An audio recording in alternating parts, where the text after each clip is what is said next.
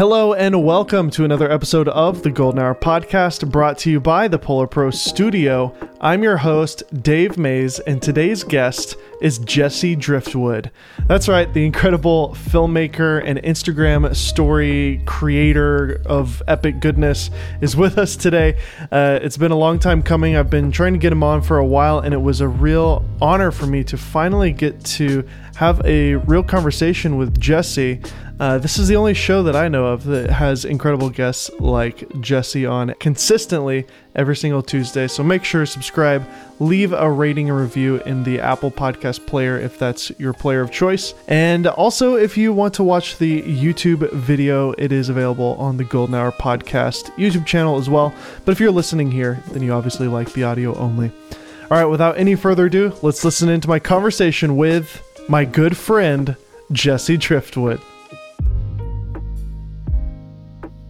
All right, Jesse, we're here. We're rolling. It's working. Everything's good.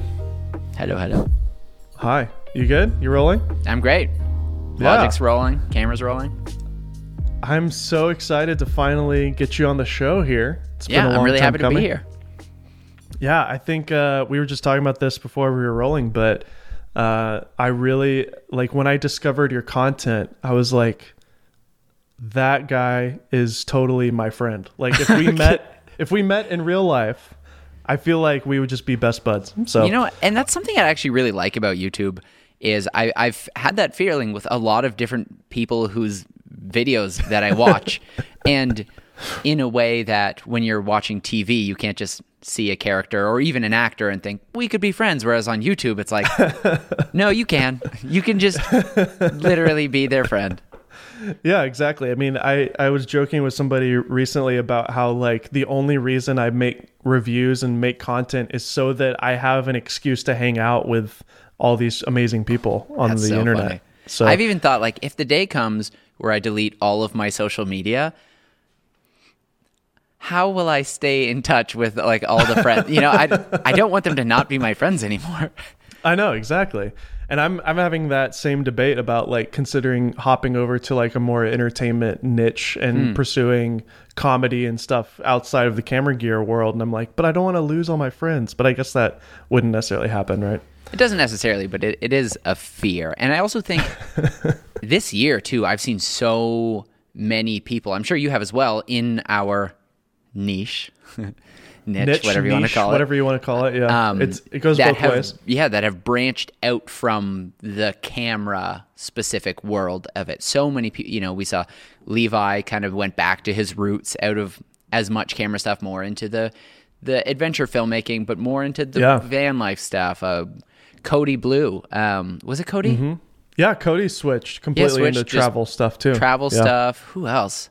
I mean, I, I've seen this a bunch of times, and most of those people have had a similar experience, which is once you switch, your views drop, you know, because a lot of the subscribers yeah. were signed up for a very specific thing. And then when you say, hey, I'm not going to do that thing anymore, they they disappear or they don't watch it. I mean, whatever, that's to be expected. But then most of them have had the experience where, I don't know how long it takes, maybe it takes a few months, but eventually you find that audience, or rather that audience probably finds you, and you're able to pick it back up. And if anything, yeah. I would imagine branching out, I bet most of those niches are actually bigger than than the very specific specific camera niche that we exist in right now. Yeah, that's been kind of my debate, and it's something that you and I talked about on Clubhouse a couple mm. of weeks ago, mm-hmm. which, by the way, that app is hilarious, isn't it? Yes, it is. There's so many experts on that app and a lot of conversations that I've jumped into. Have you ever, like, seen a couple of your friends in a in a clubhouse and then and you want to join, but you don't want them to see that you've joined, so you just don't join because you know that if you join, they'll see you pop in and then pop out real quick. You know what I mean? Yep. I'm always I'm always self-conscious about that, especially because I don't know. Does the app show you how many people are tuned in before you click it? I can't remember. Yeah, I think it'll show you, like... Oh, that's helpful. Well, sometimes it'll tell you, like, a couple hundred or something. So if there's, like, a thousand people in it, then I, I have no problem jumping in, but... Right, but uh, it's, like, sometimes like you'll see a... people. Yeah, sometimes you see a friend on Instagram Live or something, and you're like, oh, I wonder what they're up to. And it's, like, two people are watching, and now you're one of them. And you're like, how do I leave and not yeah, look like, like a jerk? Yeah, it's like Tyler Stallman with like three people, and then you pop in, and he's like, "Oh, hey, Jesse," and then you're just like, like "All right, quick, here we go." It's like, all right, if you click into this, you have to commit. But and, uh, yeah, no, I, we were talking about this about how like there's so many people in other niches. Like I was, I kind of got into a guitar like binge um, a while ago. I bought some new guitars and like mm. I used to play and stuff. Nice. And I realized like your basic like average middle class guitar YouTuber has like a million subs. Like that's super normal. Whoa. And like there's just more people interested in guitars than cameras, I guess. I don't know. Yeah, I, well, I think music in general. There's there's so many music channels, and the thing is, I feel like the the niche of music is so big, but it also breaks off into other niches of music, you know, so guitar or recording or audiophile technology, or, you know, or people make videos specifically on uh, like beat making apps for your phone. And I think each of those niches is like as big as the camera one. And there's a lot of crossover between. So you might love an Andrew Huang video for all of the, that what's that synthesized cable-y stuff. And then, and, and then watch that, and suddenly watch a Ryan. What's that? What's Beto? What's that guy's name? He does guitar stuff. Oh, I'm not sure. I'm not sure. I, I'm not I familiar. Know. Something Beto, and and even though their channels are like so separate from each other, I think the audience is interested often in both, or can or can yeah, pull totally. information from both. Whereas, I mean, every time you see someone in our niche make a video like, here's actual techniques on storytelling, people are like, shut up. Tell me about cinematic cameras. And you're like, ah. That's what, that's what's so frustrating, right? Is like you can build this like really beautiful film or something that is just a creative passion, and you think like, oh, this really lines up with my niche. But mm-hmm. because it doesn't have A seven S in the title, like nobody's going to click on it. Nobody watches it. Yep. And so we're often stuck in this world where even if there's something else we want to talk about in filmmaking, in storytelling, you often have to find a way to package it, let's say, into something that your audience or the average audience of this content is going to watch, which is honestly kind of exhausting. But no, the way that you've packaged your material is exactly what I was trying to do with my stuff as well. And that's blending entertainment, blending comedy, blending fun into this niche that just takes itself way too seriously. Mm-hmm. And I don't know about you, but like I have had a real battle with that, because half of the time people, you know, love it, and, and those are the, the subscribers and the fans. But then say you get an N D A product and you're one of the early people to review that product or whatever, you get all these people that don't know who you are, and it's just like an endless amount of comments about you're yeah. an idiot, you're stupid, you're like so dorky yeah. and ridiculous. And like, obviously I don't like, you kind of have to have a thick skin to, to play this game, but mm-hmm. I don't know, like sexy camera boy, like Sam Colder, Peter McKinnon, like they seem to do better because they're more serious. Do you know what I mean? Like, yeah, I, I am mean, I, I overthinking it? Or no, no, I, no. I think you're. I think you're. You're fully on there. I mean, I've never referred to Peter as sexy camera boy. He's a he, he's a he's a longtime friend of mine. Um, I mean, even Peter, I think, is somewhat of an anomaly in the he space. Is, I think he's just he's truly, extremely entertaining too. So he's built for this. He's. I mean. He was a magician. He taught workshops to magicians on how to incorporate storytelling into magic. So he has this incredible skill set to not only speak to a live audience and be entertaining, you know, he has the entertaining background, but also he knows how to deal with hecklers. He knows how to do all these things that you don't really learn outside yeah. of outside of that world. Um, Did but, you know that I met uh Peter at a magic conference, Magic Live in Vegas, like oh that's so nine funny. years ago? That's so funny. He was still working for Still Motion at the time. Peter was working at Still Motion at the time. What's funny is Peter got that job over me. I had applied for the no same way. job, so a bunch of people applied for it. Me, my wedding filmmaking business partner at the time, Peter, and one other person. The four of us got interviews, and uh, that's amazing. Peter got it, and honestly, like, even at that point, he was way more qualified for the job than I was. So.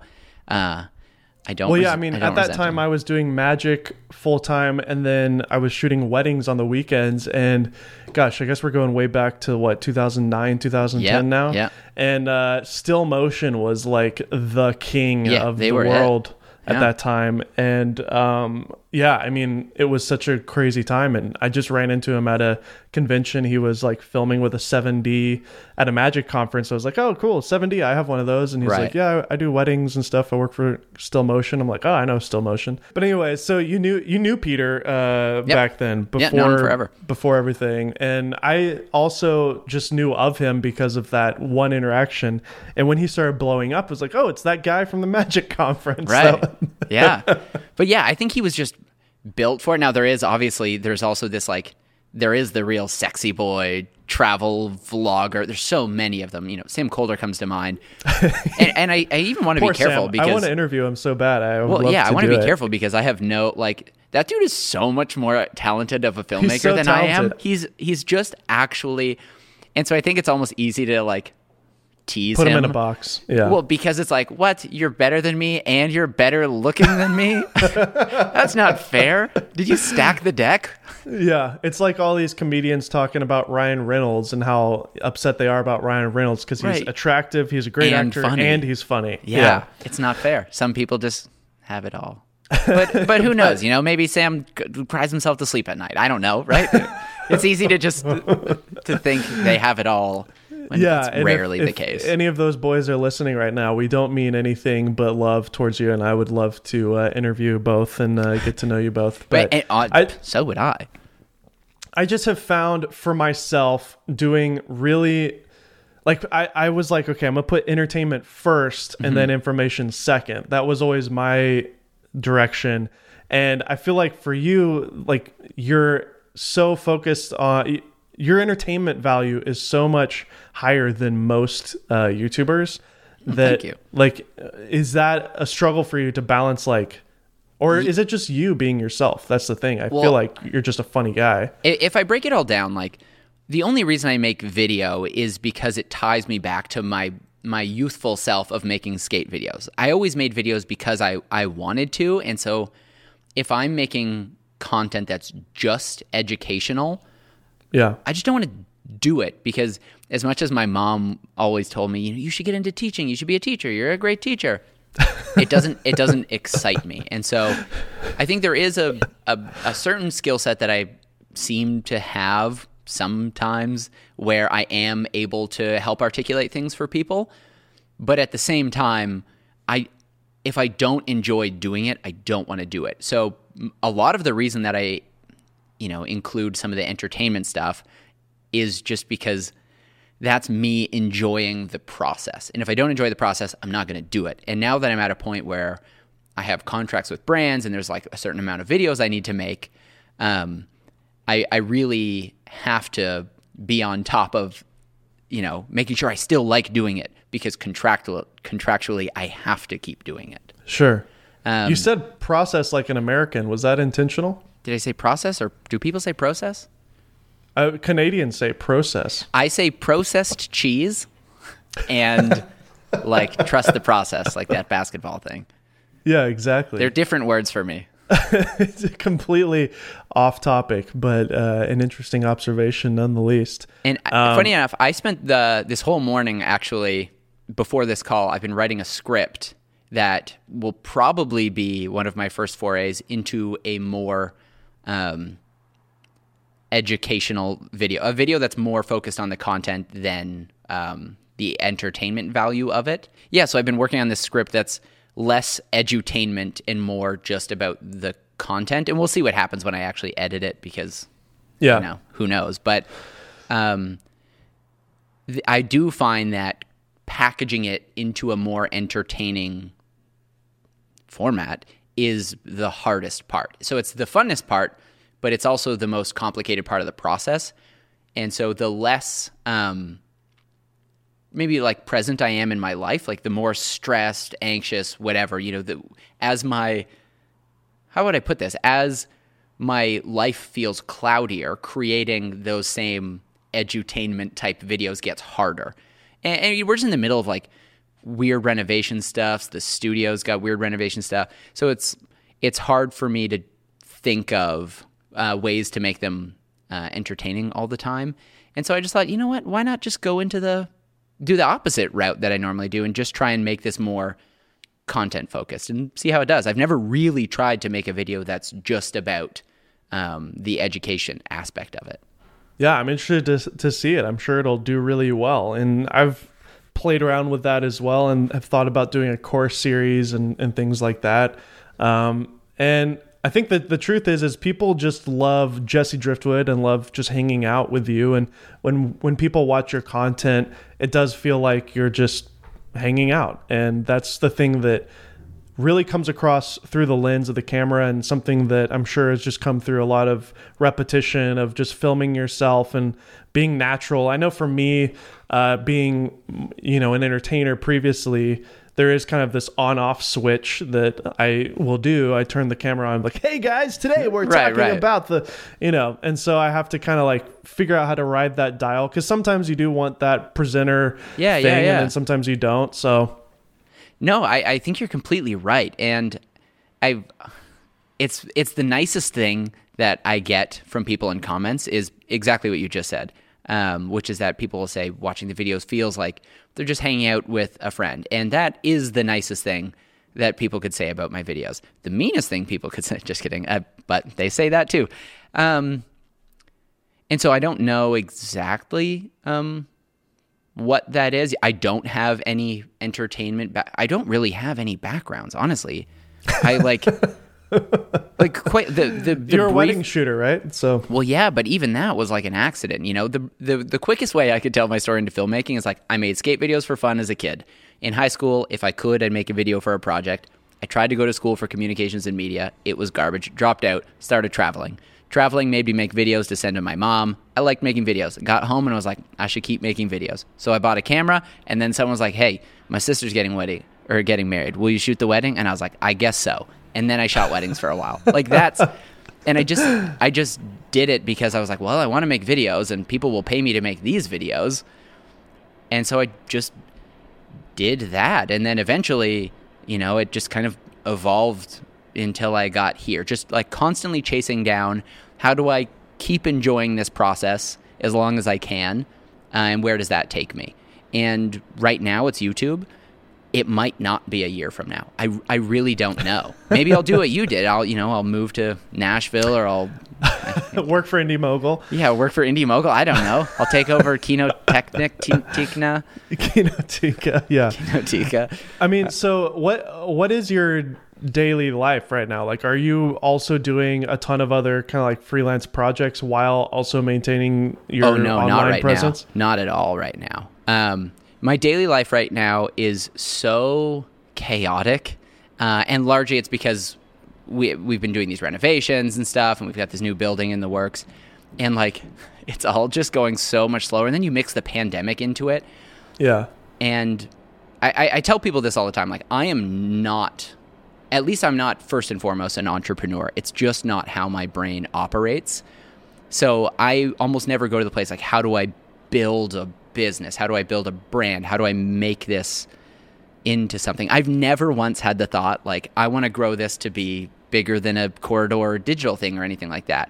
I've thought I'd like to be a part of something like that, um, but it's not what, you know, keeps me going. And so as regular life has been getting more stressful just by the nature of growing up, uh, I just decided I wanted to slow down. Um, I don't, I don't need to make more videos. And if I force myself to make more videos, at least right now, I'll start resenting the process more. And if I resent the process more, you know, that maybe I won't do YouTube in a year becomes, I won't be doing YouTube in three months. Mm. And, and I'm, I'm really, I, I don't want that to happen um, sooner than it has to happen. Does that make sense? You know, I don't actually know if it's going to happen, but if it's in the cards for me, then great, I'll let it go and I'll do something else. But I don't want to force that to happen by becoming something I'm not, like trying to be ultra entrepreneurial, trying to grow this into some massive brand that I can, I don't know, do something with. Uh, I know that if I do that, I'll be being someone that I'm not right now. And if I do that, I'll just resent it. So are you like a full-time, like all your money right now is coming from, from YouTube essentially? Yeah. I, I mean, it's, I have a, a diversity of revenue streams. You know, I've got my online course with Moment that I'm still obviously still selling. Um, yeah. There's random things like Epidemic Sound and Musicbed affiliate links, Amazon. You know, there is a bit of YouTube ad revenue. There's a small, like occasionally I'll do some Instagram deals. Occasionally, uh, not occasionally, most of my YouTube videos, I will incorporate an ad into them. Um, yeah, it's it's spread out between that. In like last year, twenty nineteen, sorry, two years ago, I guess, I was doing more social media projects for other brands.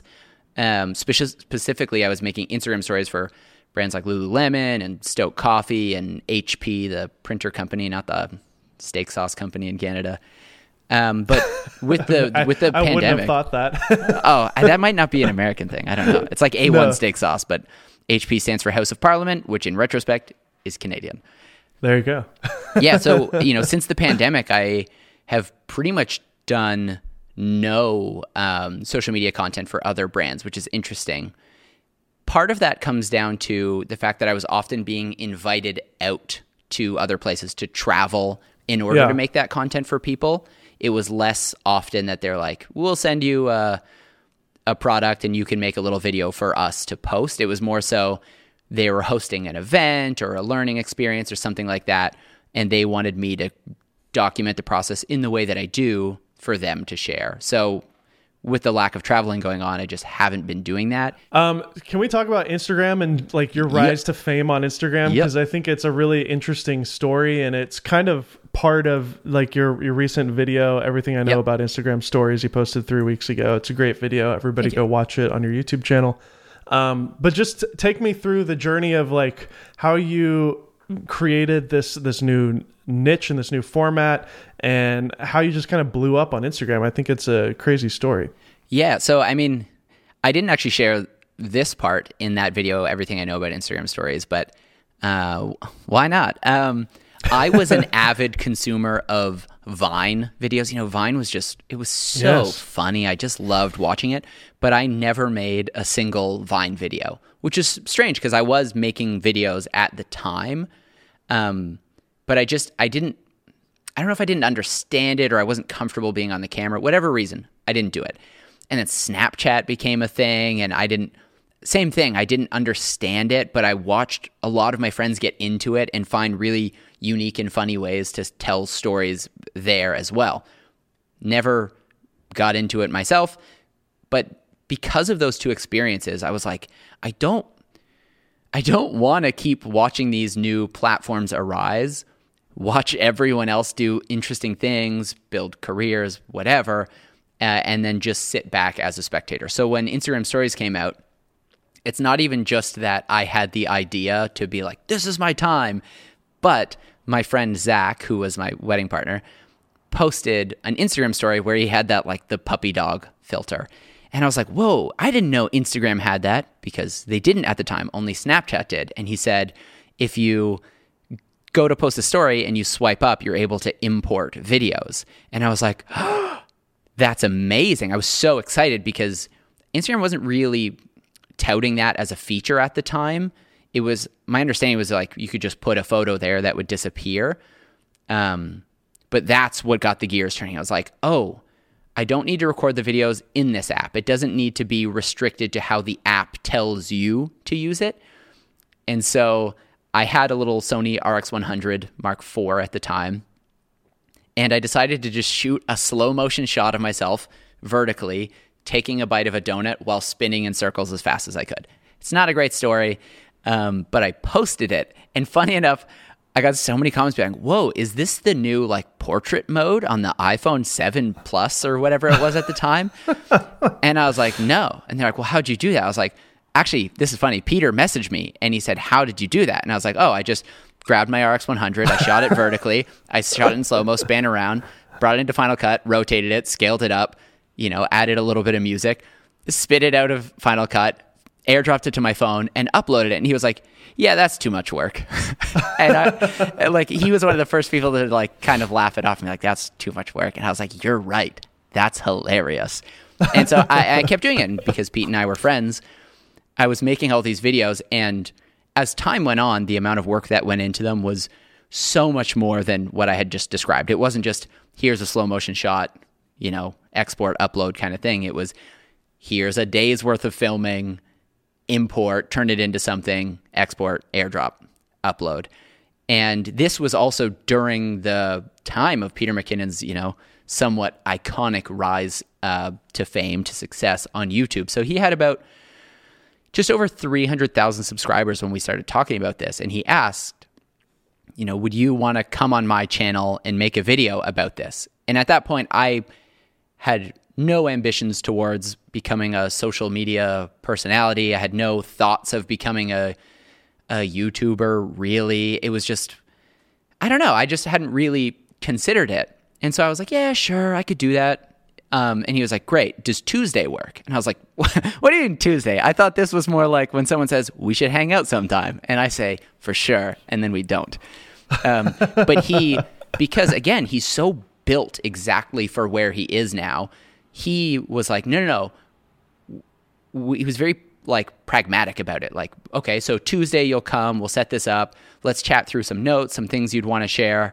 And if, if it wasn't for him kind of giving me that kickstart, like kicking me in the butt and saying, here are the things you'll have to consider when making a YouTube video. You'll need points you want to hit on. We can't just make it up as we go.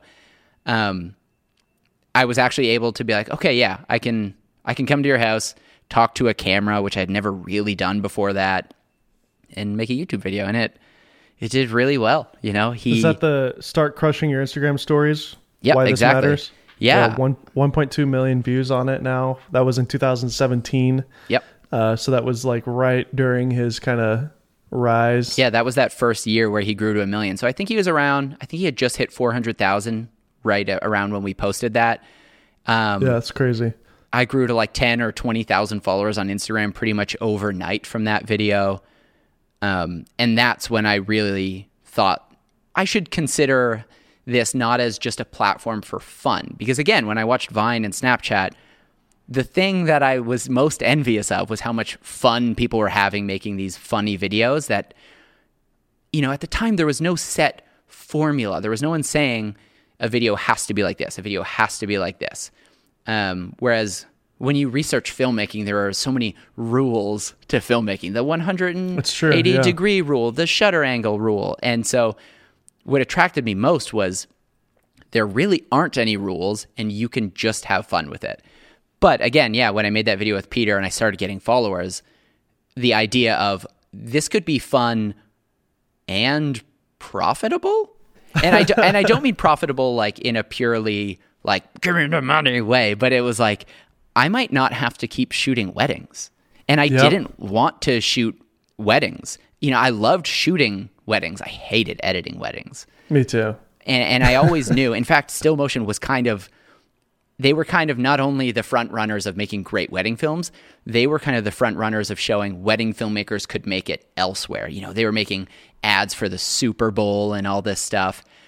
And so kind of thinking of that path, like there is a way out uh, for me. It doesn't have to be commercials. It doesn't have to be traditional filmmaking. But if I look at what Peter's done and I look at this audience that's growing on my channel, I could really make something of this. And I did. So I just focused on being consistent, creating those stories every day, because at least at that time, that's what people were looking for. Yeah. I mean, it was such a crazy time. That was also during uh, the Casey Neistat era as oh, well yeah. of the daily vlogs. Mm-hmm. Did, was that an inspiration to you as well, watching Casey? Yeah, there's a there's kind of a fun story there. Um, I had been, I'm trying to, I don't want to get my timelines mixed up, um, but I actually did make a couple quasi-family vlogs before I was doing Instagram stories. Um, and the story around that's a bit more obscure. But at that time, I was watching Casey Neistat vlogs daily, not with the aspiration to do it, just with uh, a certain fascination, because I didn't know daily vlogging was a thing. I wasn't huge into YouTube. I didn't watch any other vloggers. And I was in Singapore at the time because my wife's uh, parents were living out there. And she was watching me watch his videos while just, you know, taking some memory videos in Singapore. And she said, you know, I think you could do that. And I was like, I don't, I don't know. She said, well, you don't have to do that, but she said, I think you could do your version of that. And and and that's what like really helped me realize, yeah, like I don't I don't need to necessarily do what Casey's doing. It doesn't need to be a daily YouTube vlog. It doesn't need to be that style, that format, that skateboarding. I don't know. Well, I guess I did do that. um, the one wheel. Yeah. And, and so that was really kind of inspiring to me to think maybe Instagram stories, at least at that time, uh, is my version of that. Maybe I'm not a daily YouTuber necessarily, but there's kind of something to this idea of being making these like fun in the moment videos and turning them out uh, quickly. And the fact that they disappear after twenty-four hours, I mean, it's just, it's crazy that you would put that much effort into a disposable video. Yeah, you know? It got to the point I was spending sometimes six hours just on the edit, you know, and because I was still a wedding filmmaker at the time, I'd spend my days editing weddings. And then I'd go home, do dinner and bedtime with the kids. And then once my wife and kids were all to sleep, that's when I would start editing the Instagram stories. And I'm sure you can imagine if uh, if you don't start editing until eleven and you're spending, you know, four to six hours, naturally my sleep started to suffer, which was, you know, you spend a year or two doing that and it, eventually you're going to hit a wall. You're going to say, yeah, this something's got to change. It's not a sustainable uh, workflow forever. Yeah, I mean, I'm I work the exact same way with my YouTube life because I have two kids as well, and it was a similar situation for me. But uh, I don't know, I'm a, kind of a night owl anyway, so like I love working at night because nobody's awake, you don't get any emails, nobody's messaging you. It's such a great time to focus and uh, just crank out work. Yeah, I'm, I'm a way my... uh, I'm a way more efficient editor at night, and it's it's like it sucks because it's just not practical when you have kids. Or when you're working with clients too, mm-hmm, who are like mm-hmm. working on a normal, like Monday is always the day where you get all the revisions and the, the emails, right? And then you gotta be, you gotta be there. But if you're asleep till noon, then uh, it doesn't work out so well. Your most viewed video on your channel is flying with a nine month old. Oh my so, goodness. That's so funny. That's actually one of those videos I made in Singapore. Um, which I originally, they weren't even YouTube videos. I actually made a bunch of videos in Singapore, and I can't remember, you know, who kind of coined this style. And just so you know, I butchered the style in those videos, but they were videos, they didn't have music really. They were just fast cut, like audio, uh, you know, few second shot after few second shot. And I just put them on Facebook, like on my Facebook at the time, just as if you were posting a new profile photo. I just thought, yeah, I'll show my friends and family, not an audience, like my actual friends and family, because at the time, that's what Facebook was. It wasn't networking. That's crazy. Uh, what we're up to. And then I think it was, yeah, around the time when my wife was like, you could do what he does. I decided um, I should repost those onto YouTube and just see what happens. And, you know, they, they got like a couple hundred views, something like that. And for some reason, that flying with a nine-month-old, which in retrospect, it's an obvious reason, Uh, that video just really took off. And, and maybe two years later, it just suddenly, it hit the algorithm and it skyrocketed. one point seven million views. Yeah, it's, I mean, it's the kind what's of the, video that people are always going to search. Yeah, I mean, it's, it's, it's exactly that. It's the type of video that people will always search. Any family who has a baby of a specific age and they're maybe going to go on their first trip, a lot of people just go to YouTube and go like, how to fly with a baby, because if you've never done it, it's awful. It's terrifying, like going into it the first time. What if they don't sleep? Are people going to hate me? What should I do? And yeah, I mean, I think a lot of people probably didn't like that video also in retrospect, because it wasn't a, here's what to do. It was literally just a video of me flying with my nine-month-old, you know, and being in Singapore. But, um, but again, that also for me showed like, hey, if you...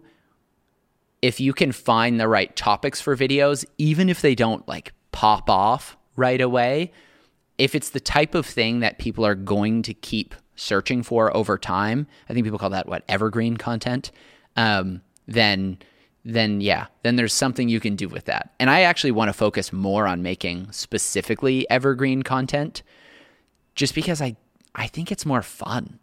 I like the idea of making a video that's going to be helpful for people, um, not just this week that the new camera is announced, but that people are going to be able to reference for years to come. And in fact, especially I've done videos reviewing various electric vehicles, and all yeah, those your, videos. Your one-wheel videos are... Yeah, they do well. In the top tier of your videos as well. Yeah, and so. like I did one on like a knockoff one-wheel, and that video totally flopped. You know, I like maybe twenty percent of average views for me in that first week, two weeks. But but again, it's the kind of video that people are searching for, because one wheels are expensive. So people are Googling cheaper alternative to one wheel or whatever they're searching. And then that video comes up, and now that video's it's over one hundred thousand views for a video that maybe got, you know, three or four thousand views um, at the beginning. And and it, and it was like one of my favorite videos I've ever made. So I, I want to make more videos like that, where I, first of all, don't just become a slave to YouTube analytics, right? I know, I'm sure right? we've we've both been there, where you're just watching like how many people are commenting, how many likes versus dislikes, how how many views is, is this first place, second place, third place for the first three hours. Whereas when I'm working on a video with the knowledge beforehand that like my audience is not going to care for this, it's going to be a bit of a flop. Um, I can let go of that stressful environment of watching, you know, the stats. And there's certain, like a certain kind of confidence in, in knowing that over time, more people will see this video. Absolutely. My good friend, Jevin Dovey, he has yep. these videos. Um, do you know Jevin? Yeah. You know Jevin. Yeah. He does these drone like tutorials. They're like forty minutes long or something. He'll do like a forty minute Mavic Mini two beginner's guide kind of thing. And, you know, his subscribers aren't like clamoring to watch a forty minute beginner's guide video, right. but over like a year, two years, like it starts to just get more and more views. I think now all of his beginner guides videos have like over a million views. It's insane. Yeah. And it, it makes, it makes so much sense, because your subscribers, if you're going to click on a video the second it goes live, it can't be an hour long. It, because what, like, what are the odds that all of your subscribers have that much time that's just freely available the moment you give it to them? Whereas if you put out a six-minute video on the hot new lens of the day or whatever, people are going to watch it because it's a hot topic. They want to talk about it. But once it's not a hot topic, who cares, right?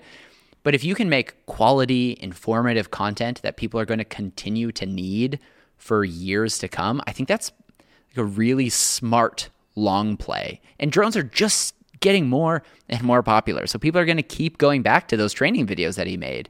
My father-in-law bought a drone because he just yeah. he just was like, that's so cool. And who knows, maybe he's one of Jevin Dovey's, I don't know about subscribers. yeah. my, but. my father-in-law, I was, we had uh, like breakfast, uh, we were over at his house for Christmas, and he was like, you know, I've been watching this uh, this guy, uh, Jevin Dovey, recently. That's I'm so like, funny. What? I call him like every week. yeah, that's so funny. Um, what are some of the biggest mistakes that you've made along your journey as a content creator, and and you know, how can you share that with people who who are listening, who maybe are just getting started? Ooh, I mean, I'll, I'll share one of what I think is one of my biggest mistakes that I don't know is a super teachable moment, and then we'll get into some other ones, but. For the sure. for the first, I don't know, maybe year, maybe more even, where I was like blowing up on Instagram, I had this idea. I was like, I'm going to respond to every single D M. You know, there's this stereotype that influencers don't care and they don't want to interact. And I just like, because I'm such a, a community-focused person, you know, most of my life is here in my city, a part of like my filmmaking community, my actual city community, my church community. I was just like, I'm going to, I'm going to do it different. And so I responded to every Instagram story, which for maybe eighteen months was about anywhere between eighty and two hundred D Ms a day. And the problem is, it's not even just that you respond to those messages. It's when you respond, they respond back, and then you respond. And it's like, I, I, in order to maintain that, I became a slave to my phone, which anyone who's had to do that, it's like, it'll kill you. Yeah, I mean, especially maybe with not, a but wife and kids. Yes, exactly. It's like, when would I have time? I'm like, well, I got to go to the bathroom, and I'd take a thirty minute poop, but I'm actually just responding to D Ms. Sorry, everyone who ever got my D Ms and just found out it was a poop D M. Uh, uh, they always are. yeah. And, and I, I got too wrapped up in what are people saying? How are they reacting? What does this mean about my future videos? Uh, am I really being the like different version of an influencer that I always wanted to be or thought I could be? But then the day that I worked on that Casey Neistat, um, like Christmas uh, mall video, uh, where I, the first day I made an Instagram story, just like kind of teasing. And it was just like, you could see a little bit of this abandoned mall. I got over six hundred D Ms that day of people being like, ah, you're on the Casey Neistat show with Peter McKinnon and Jesse uh, Wells or Well or whatever it is. Um, and that was the day that I had to say, yep, can't do it anymore. I just, there's no way I could possibly reply to six hundred people and, and then main and maintain it. Yeah. That. So what was, what was that video? That was the Casey Neistat Christmas video where he, yeah, we turned an abandoned mall into like a winter wonderland for the Boys and Girls Club of America. And it was, what a fantastic experience overall that and was. You were with, uh, Peter? Yeah. So he actually called me like maybe the day before leaving. And he was working on it, and he basically said, hey, um, the more I talk with Casey and Jesse about this project, the more I'm realizing I won't be able to make any of my YouTube videos while I'm there. But he's still in his, you know, meteoric rise at the time, and so he knows he can't drop the ball. So he said, will you come with me and basically, like, shoot, edit, produce my YouTube videos? Okay. And I didn't have while, any... While he's there. Doing yeah, while this. he's there, exactly. So when we get Copy. the free time, we'll set up a shot in the hotel room, shoot some talking head, go out into the street, shoot a tutorial. So we did a few videos like that. That's um, cool. In that the was, first couple I, that days. Was fun. Yeah, and then... But the thing is, when I finally met Casey on the shoot, um, as it was gearing up, we were there about a week, he kind of came up and was like, no, you do this now. I was like, okay, Mister Casey. Yes, sir. Casey, sir. to uh, you? Yeah, yeah, yeah. I guess like Peter introduced Peter me. Peter hired you. yeah, yeah. Peter hired me. And, you know, we got some videos out. But Casey was basically like, I don't want any focus away from this project. Um, I don't want you thinking about YouTube videos. Like, you're just shooting for this. So then, you know, I got a Note seven or whatever it was at the time we shot it on. And, uh, yeah, uh, like... I could be wrong on this, but like a good portion of the shots from that video came directly from Peter and I, which, I mean, to me, that was like, what a freaking cool experience that Casey is putting a video on his YouTube channel that I shot at like a, a substantial portion of. It just really, it bookended the, you know, the journey for me really nicely. I'm so I asked uh, when I had Levi on the show, which is a mutual friend of ours, Levi Allen. Uh, if you haven't listened to that podcast, go listen to it. But one of the things that fascinates me is just the way creatives work and, and their workflow and stuff. What what was it like working with Casey, and what do you recognize in him that like made him so great during that yeah, time? Yeah, I mean, I, I'm trying to think. I think that might be the only real time I've ever interacted uh, with him, but I'm very careful not to really make any sort of um, character judgments from that, because first of all, it was like a two million dollars budget, two million dollars budget shoot. There was about a hundred people there doing set design and all this sort of stuff, like so a that, million moving that parts. That wasn't a normal Casey no, vlog. And every single person that was involved, you know, the people making the snow, the, their Olympic snowboarders and stuff, everyone was turning to Casey like, what am I doing here? What am I doing here? So he was, A, it was incredible to see how focused he could be and like getting everything done, and also just very direct in a way that like I'm I'm often so self-conscious, like how will people perceive the way I speak to them? Watching him work with these people was incredibly inspiring because he was clearly so void of it matters what you think of me, and so full of it matters what these kids think of this entire process. So he he was so focused on the actual, not just the video he was making, but the experience he was providing for these kids.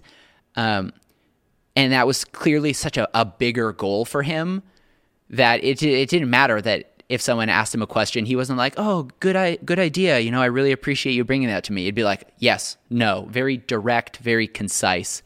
Um, I love and that. That's my only real experience with him. You know, I don't know what he's like as a dad. I don't even know what he's like as a vlogger. I only really know what he's like as sure. as a guy who can somehow command a two million dollars budget with a hundred different people asking him for answers and still be focused on the experience of these kids, you know, Christmas adventure. What was what was the mistake for for all of us? So you, you shared the one mm-hmm. that relates to you, but I think that's also something that we can all learn from. I also have dealt with that. Um, my cousins are full-time um, influencers. Uh, they they wouldn't call themselves influencers. They right. like sell courses, but they have a couple hundred thousand followers on Instagram, and mm-hmm. they have a full-time uh, staff member that answers wow. every D M and comment. Wow! So I think at a certain point, you do you can potentially hire somebody, I guess, to do that. Yeah, but. yeah, you could offload it. I mean, I just I'm making mistakes constantly, honestly. um, one one of the mistakes also I think has been getting too invested in the the comments, and or even making videos that I'm trying to please everyone. I, yeah, I made a, a video totally. about the Fuji X one hundred um, V. I think it was the X one hundred V last year. And um, I made it like I make any video. You know, I, had re- I hadn't really considered who is the audience for this video. I just thought, I'm making a video for my audience, an audience that already knows me. And the, the best camera you shouldn't buy. Yeah, the best camera you shouldn't buy. And, and my whole thing was like, what a great camera. It's really expensive. Um, it's expensive and it's nichey and it's, it's, most people talk about buying the X one hundred for the experience of shooting with that camera. It's just, you know, the dials, it's nostalgic, it feels inspiring to shoot with. And my overall point was, I was like, yeah, and that's true about all of the X one hundreds. So if it's the experience you're after, consider buying a used one. And yo, Fuji fans went wild. They got so mad. Talk about the leaf shutter. I'm like, I guess so, but that's because there's nine photographers in the world that use a leaf shutter. It's not true, obviously, but um but there's also a hundred other YouTubers that reviewed it with yeah, all and so that I guess information. There's there is two different ways to look at this. Like, one is make the videos you want to make, make it for your audience. The other is though, I, I'm learning I should be more mindful when I make a video, not just who my audience is, but uh, who my audience for this video will be. And beyond that, I wish I could remember who said this recently. It might've been Levi Allen. Um, and I think he, whoever said it was quoting someone else, so it doesn't matter. Um, but like, stop making videos for the audience you have and make the videos for the audience that you don't yet have. So start focusing on who who can you bring in with this video. Now, you obviously still have to care about your own audience and you can't just shift gears, but I really hadn't considered um, before that video who was going to watch these videos and how much context they had for me, how much context they had for the style of videos I make, you know? And I'm sure you've had that as well. People come on like, you just oh, yeah. you don't know anything about making videos. um, so yeah, you have to have thick skin, but also I'm trying to be more mindful Um, when I make a video to think about those who have no context, never saw my Instagram stories, never saw a YouTube video about me. Maybe it's their first time on YouTube and they're just trying to Google the X one hundred. Um, and so if all I do is at the beginning, you know, maybe put some disclaimers or try and give them the answers that they would want, you know, pretty succinctly, try and give that up front, and then I can be a bit more uh, me. Um, well, that's. Yeah. I, I think Marquez Brownlee just uh, has said recently, and I've heard a couple people quote it: "Is uh, every video is somebody's first video." Mm-hmm. Yeah. So if you if you think about it that way, I mean, that's why a lot of the YouTube experts always say, like, right at the very beginning, you want to say, "Hey, I'm Dave Mays. I review cameras, and I'm really cool. Make yeah. sure to subscribe if you like cool stuff yeah. about cameras." And I have a little pushback on that. Like, I feel like. Uh, Uh, it kind of sucks. so, yeah. Like, but there's probably a way to do that without it feeling so inauthentic. Yeah, absolutely. Uh, I don't know. I think that's where I am right now, is that there are all these formulas that the experts have said, like, here is how you make a great YouTube video. You know, you always got to do this, then this, then this, then this. And somewhat out of, um, I would say, arrogance, I just thought, like, I'm going to do it my way. I'm going to make a different type of YouTube channel. I'll be a different type of YouTuber, um, which, and, and I'm not knocking that. I actually think that that is a lot of the reason that I've found success. But I, but I did it at the expense of discrediting um, all that information. Whereas I think the real goal and the real magic comes when you um, when you incorporate something, right? You bring this all together. I can take these formulas that people do know exist and use them as a, a guideline for my own personality, for my own way of making videos. And that's really where I'm at right now, is like, how do I keep making videos as if I, as if I don't care, you know, as if, I, as if I'm just making the videos I want to make, but, but don't assume I have all the answers. Don't assume that somehow, you know, everyone else missed the boat on figuring out what works on YouTube, and I'm, you know, the golden boy that has answers. But no, really listening and considering the audience. Uh, yeah, it's been, it's been honestly quite helpful for not just my video making process, but my, my brain. I write scripts now. I had not written any scripts for YouTube videos for the, I don't know, the first couple of years anyways. Whereas the past, probably most of the past year, I've pretty much written a script. It's more of a guideline, you know, it's like not bullet a, points. Yeah, yeah, it's not verbatim, but helping me figure out what am I going to say, uh, and in which order am I going to say it, and and being mindful of who's listening. So um, this video that I'm making, I mean, I'll give you an insight. It's it's probably not going to do super well because it's hard to explain. It's this it's this idea that like you know more than you can articulate. So like, there are some filmmakers can tell you exactly what they did and why they did it and explain that to you. And some can't. Some people are just operating on instinct. They're operating on gut, on feeling, on taste. And they're just as talented, right? And so just because you can't articulate why you made your video a certain way or why you chose to light it or frame it a certain way does not invalidate or discredit the quality of what you're making. Because I think articulating something and doing something are actually just two different skill sets. Articulating yeah. it is just about converting that information into language so that someone yeah. else can consume it. Whereas like some of the best filmmakers I know, they know nothing about camera settings. They know nothing about, you know, all yep. these rules that we think are so important.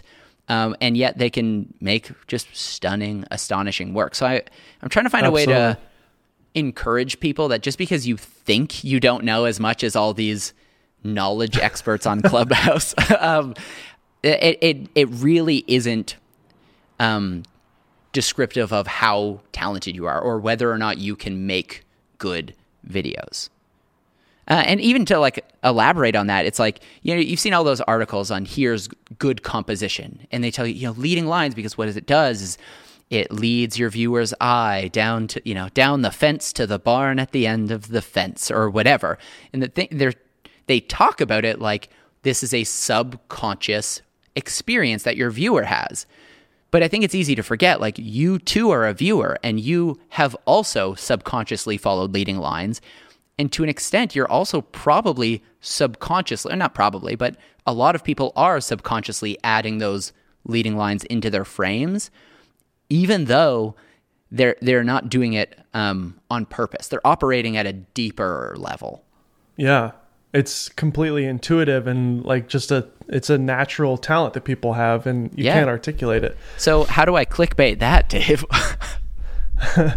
The clickbait is I can't articulate this, and yeah. then it's like a picture of you just like eh? you know like yeah I mean I'm toying with confused. These ideas of like fake it till you make it, uh right? That's like you, you know more than you know. I don't know, still working on that part of the script. That's hilarious. What one of the things that I think a lot of people know and love about your your content is that the first like sixty seconds of your videos are so planned out and so insanely crazy. It, I, I guess it reminds people of, you know, your, your Instagram story days.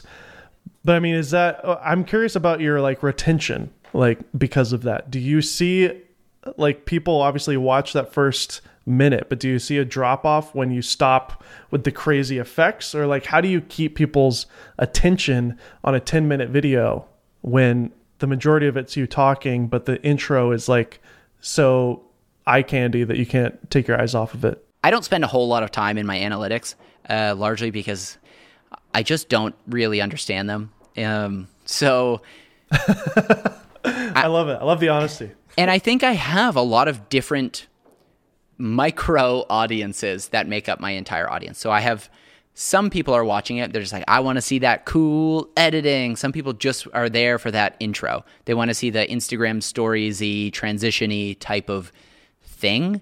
Uh, and I think some of them might click off as soon as it just becomes a, a more of a teachy video.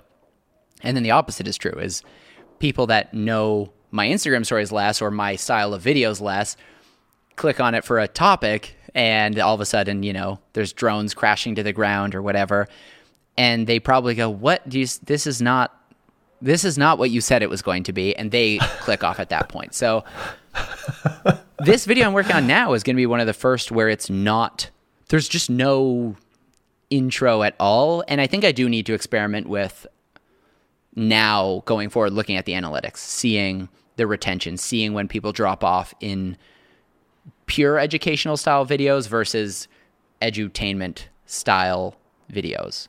And yeah. I don't know, you know, we'll, we'll, we'll see, but I do know that this like constant pressure of making my YouTube intros m- like a new exciting thing that's different than any other YouTube intro I've made is very exhausting, and it makes yeah, planning videos next to impossible, particularly because oftentimes that first minute, it doesn't even come to get, like, I don't even know what it's going to be. I have rough ideas, but until I finish the edit.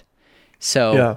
you know, how do you plan to make a thing that you don't even know how you're going to make yet? Yeah. And I, I don't know. But I, I do need to give myself permission to say, sometimes it's okay to take the camera, hit record, and yep. talk. And not everything has to be me proving that I know how to make videos. And that's, I mean, that's another lesson that I'm really learning right now, which is like, wow, I was really self-conscious making these videos that I needed to prove to people that I have the authority to talk about videos. And so in the video where I talk about videos, I also have to prove that I know how to make videos. Uh, but I just, now, you know, who cares? If you don't believe me, you don't believe me. And that's yeah. like, watch another one of my videos. Not every video has to be me flexing my filmmaking skills. Some of the videos can just be, here is the content. And, and all of my friends on YouTube have been doing this forever, you know, making videos that's just turn on the camera at the desk, say the things, maybe add some titles, you're done. It took you two hours. And I've never made a YouTube video that didn't take me a, like, several days, maybe weeks. Um, and I used to be maybe proud of that. And now I'm just realizing I was a bit of an idiot that was downed, like, or I was, that was destined for burnout. Well, I don't think you're an, a complete idiot at all, because you obviously have like been able to grow, and, uh, grow a following. And I feel like now, I mean, you're about to hit two hundred thousand. Everybody, yep. let's go subscribe. If you haven't already, Jesse Driftwood, thank let's you, hit him. You. Let's hit two K, two hundred K.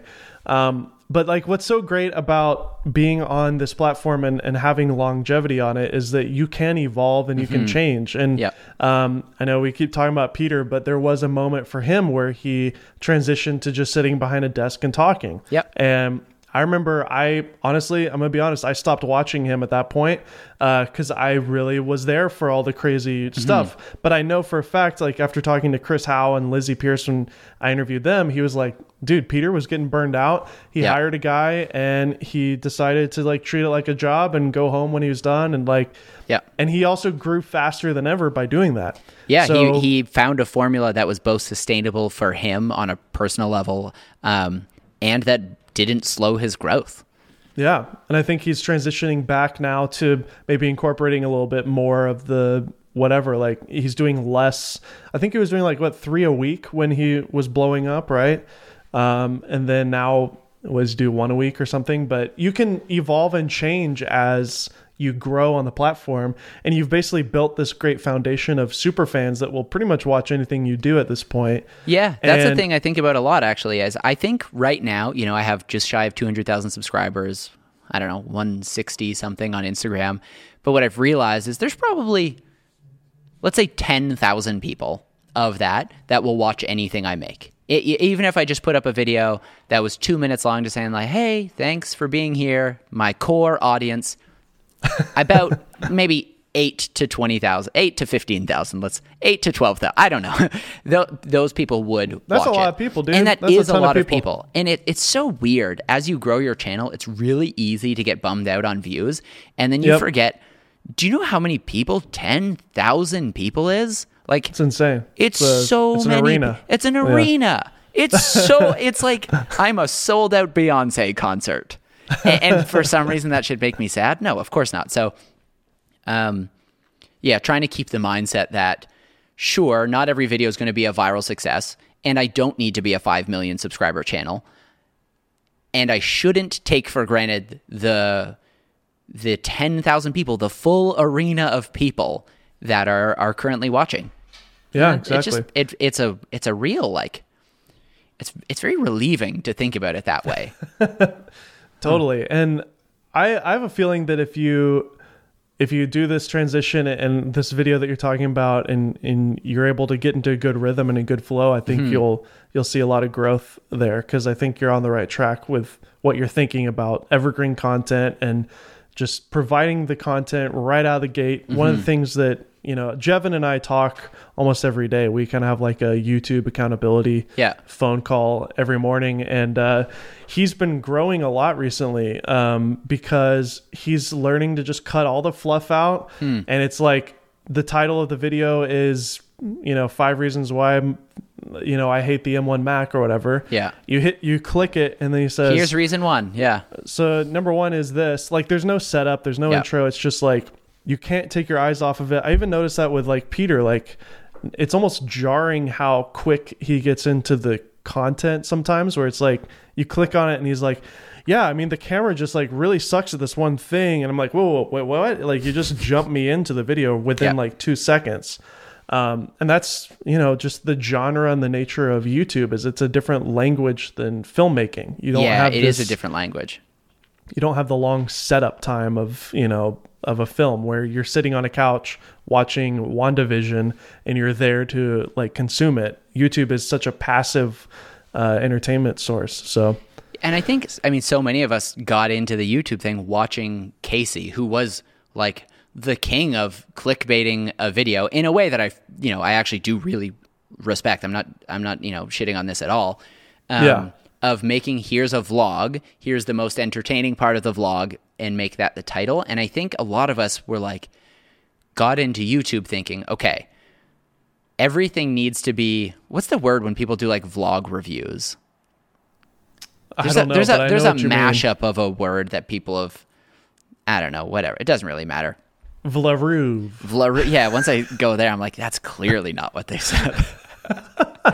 It's a vlog review, like Potato Jet did that really well, I think, mm-hmm. and Maddie and, and Peter. Yeah, but I even think all of them now are probably realizing, uh, I think audiences are a little burnt out on just fluff, you know? Oh, yeah, one hundred percent. I, and I mean, it's I also YouTube was a little bit at fault. You know, YouTube was really prioritizing longer videos, and, yep. and it, that does and seem to be shifting. Too. Yeah, and consistency. So I think that's shifting both Um, one hundred percent. Algorithmically speaking, and as far as what content creators are making and what audiences are, are wanting to see. Yep. So I don't know. We'll see what happens there. I, so I interviewed Hayden Hillier-Smith, who's Logan Paul's editor, yeah, a couple so of weeks ago. And he talked about that and how, like, honestly, the the big controversial, you know, moment for him, for him and for Logan, uh, they w- were able to go to YouTube and kind of change some of the policies. And they're like, look, hmm. you are incentivizing us to create daily content, to create long form, you know, vlogs. Right. And like, if I make five videos in a week, I do better than if I do one a week. That's like better than all five combined, just right. because the way the algorithm works.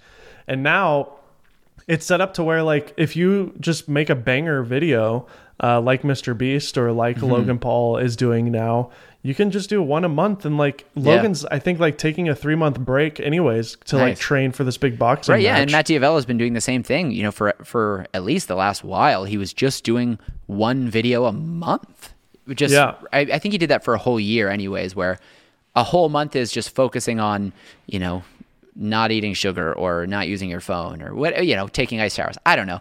But, uh, And it, it worked really well for him. And I also think when people can count on you, like can count on your videos to be good, you'd hope, and I think this is happening more and more now, that the algorithm will reward that. When you do finally put a video out, um, audiences will watch it because they've now grown to trust that it's it's what they yeah. expected to see. So I want to, I definitely want to push more into that direction, um, both to see how it does for views and my channel, but also to see how it does for mm-hmm. just my own mental clarity. There's also this flip side, though. If you're telling me you've got eight to ten thousand people that will consistently watch videos, who's to say if you did three a week, getting eight to ten thousand views on each, you multiply that by four a month, you're going to make more money by doing yeah. that. You know what I mean? Mm-hmm. So like your views might not be larger and you might accidentally hit one or two. That's the beautiful thing about it, is like I would just make videos. I, when I was at Kinotika on, on a roll, we would do two a week. And that mm. was the best flow for me, because I would shoot, edit, upload in one day for one video. That was like, I called that my throwaway video. Oh, interesting. I would I would start at ten o'clock in the morning. I'd finish shooting at noon, have lunch, edit the video, upload it that night, and it would go live the next day. That was my throwaway. Right. And then the next day I would shoot all day a review, and then, then and then the day after that I would edit all day, and then huh. the last day edit a little bit more and upload. So within a week, I was able to do two videos a week. One was like an in-depth review, and then one was a throwaway. It blew my mind that the throwaway video with no audio underneath, with no B-roll, would get five times the views of the review. Huh. Because the content was like really easy to search. It was like yeah. topical. It was always like five reasons why you should buy the new Nikon Z six, or seven of the things that I hate about this, or why you shouldn't do this, or whatever. And I would just ramble. And it was so funny how those with no music, no B-roll would do better. And I don't know, I, th- I feel like YouTube's sometimes more of an audio driven platform and not a visual as much. Yeah, I think you're cases. right. I mean, I only more recently discovered how many people listen to YouTube while they drive. They'll yep. they'll just put a YouTube video on. They can't even watch it. I hope they're not watching it, but they'll, and they'll just yeah. listen to it. Or people that'll put it on a T V in the background, and actually, viewers find um, like having an underbed of music for a whole video quite exhausting. I've noticed that the longer a video of mine is, um, the retention will be higher the less music is in it. And I just think, yeah, but- I just think because the longer that it feels like a, a music video or a, a production of sorts, the harder it is to stay focused, where it's like, I mean, we're having a conversation right now. Who knows how long we've been talking? Like over an hour, probably. Like, especially Let's if see. you consider hour pre- and twenty. Yeah, an hour and twenty, right? It's easy to listen to someone talk for an hour when, well, first of all, if it's conversational, or if it's someone who knows how to talk. I mean, if it's you, then obviously people well, if will it's listen. You. But yeah, like, but you throw music under it and B-roll constantly. I think that twenty-minute video actually, it doesn't go faster. I think it goes slower. Yeah, you're right. I mean, you haven't obviously seen the Golden Hour podcast. I usually put like a techno beat under the whole time and just loop it. But um. that's I don't know. I don't even think that's techno. That was bad beatboxing. If you okay, so if you yeah. could have a conversation with the C E O of YouTube and se- and give, I think it's a, a female. I forget her name. Susan Wojcicki. Yeah, if you could tell her like one thing that you would want the platform to do, what would you say? Oh, okay. I have this thought on, I mean, I, I, I didn't come up with this thought. I think someone else said it, but I'd love if there was um, an option, like when you dislike a video, to actually say why. Mm. I, and I don't know if that would be helpful.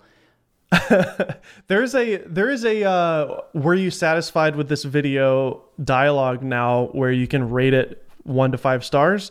And then I think there's even a section to to write your own comment on why you liked it or didn't like it. Oh, but so who knows? Maybe they're experimenting with this very thing. A little bit, yeah. Dislike, though, like with the dislike button, I think that would be... Are you saying you would want to have access to see those? That would be uh, yeah, pretty I think brutal. I would. I think I would be curious, especially for... Like there are videos that I know exactly why people are disliking it, right? The Fuji video is a great example. Uh, of course... These dedicated Fuji fans, and, and not even knocking them here, of course, me, not a traditional Fuji shooter who's just like, yeah, buy the old one. Naturally, they're like, screw you. That's not a helpful video.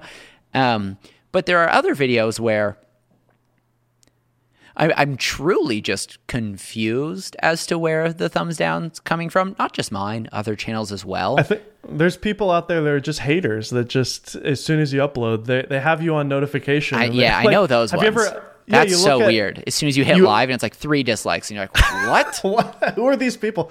Like, I wish you could at least see yeah. who the subscribers are so that you could like, uh, you know, see it's the same right. three people. Right, you can people. hide them from the channel also because that hides yeah, their likes and dislikes. Yeah, it's me and Tyler Stallman and Gerald Undone, uh, you right. know.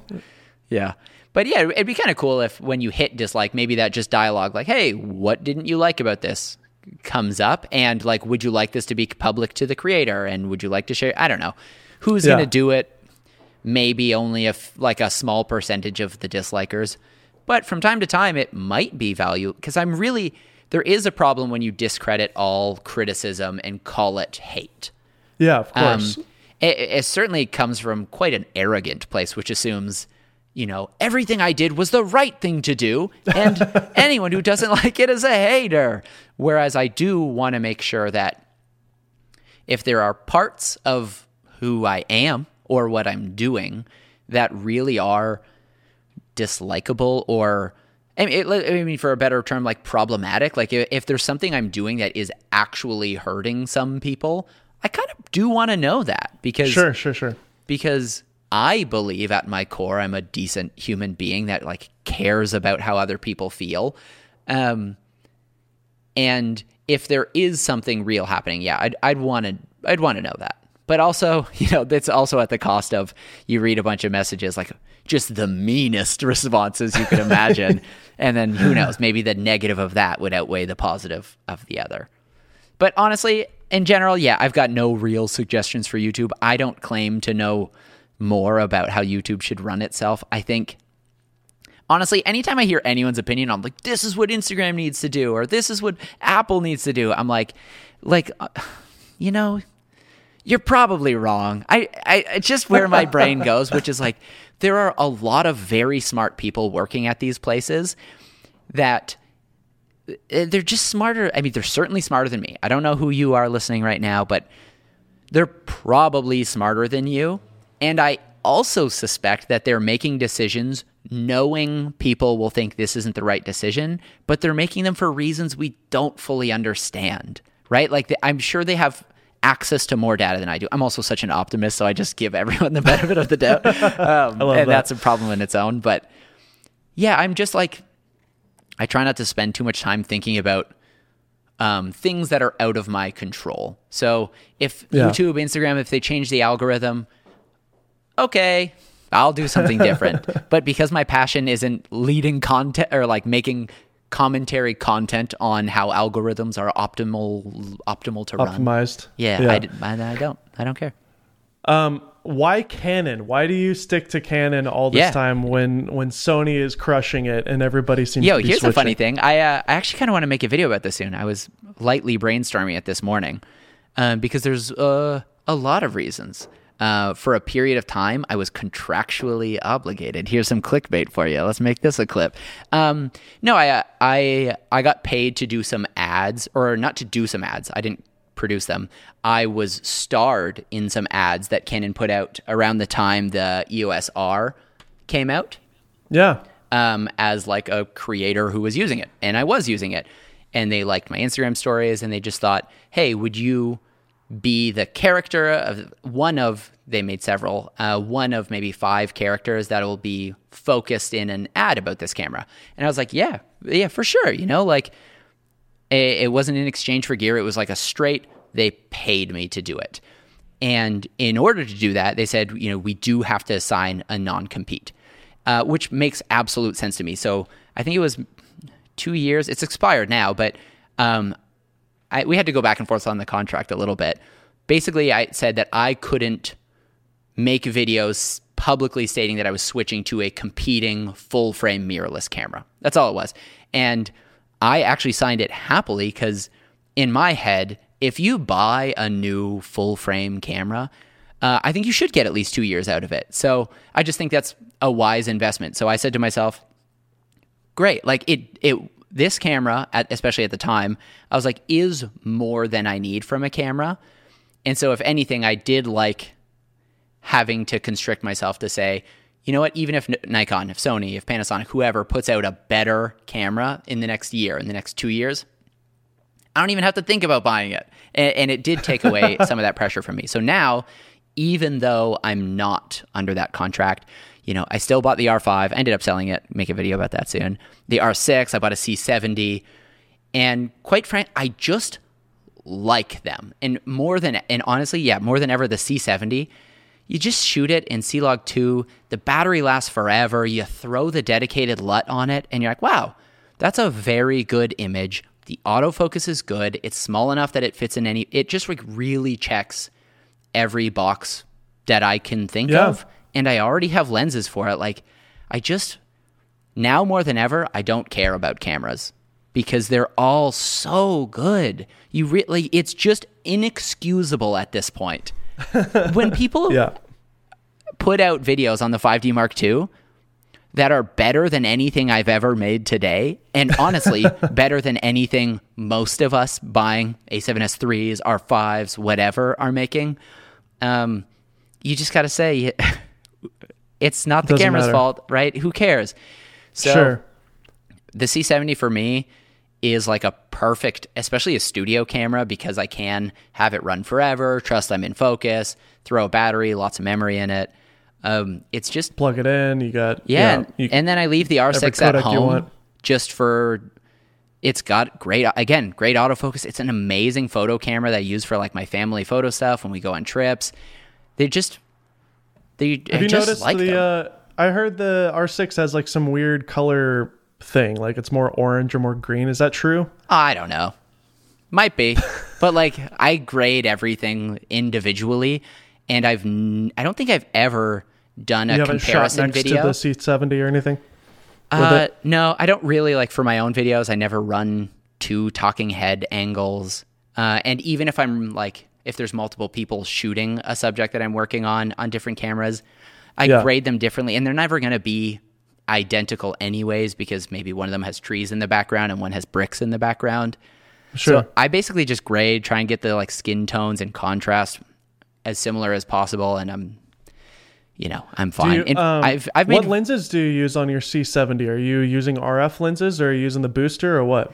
This okay. This is a funny thing. This, and I'll happily say this. This is my least favorite part um, of the whole Canon ecosystem right now. Me too. I hate that it's a crop sensor with an R F mount. Well, it's just that like I, I still use my M five for vertical Instagram stories, and I use my R six, and I use the C seventy primarily with a speed booster, except Christoph uh, took my speed booster a couple weeks ago for a film shoot for his Komodo, so I haven't had it. But but it basically yeah. means that even though I want to stay in the Canon ecosystem, I have E F M lenses, E F lenses, and R F lenses, and that's just... Yeah.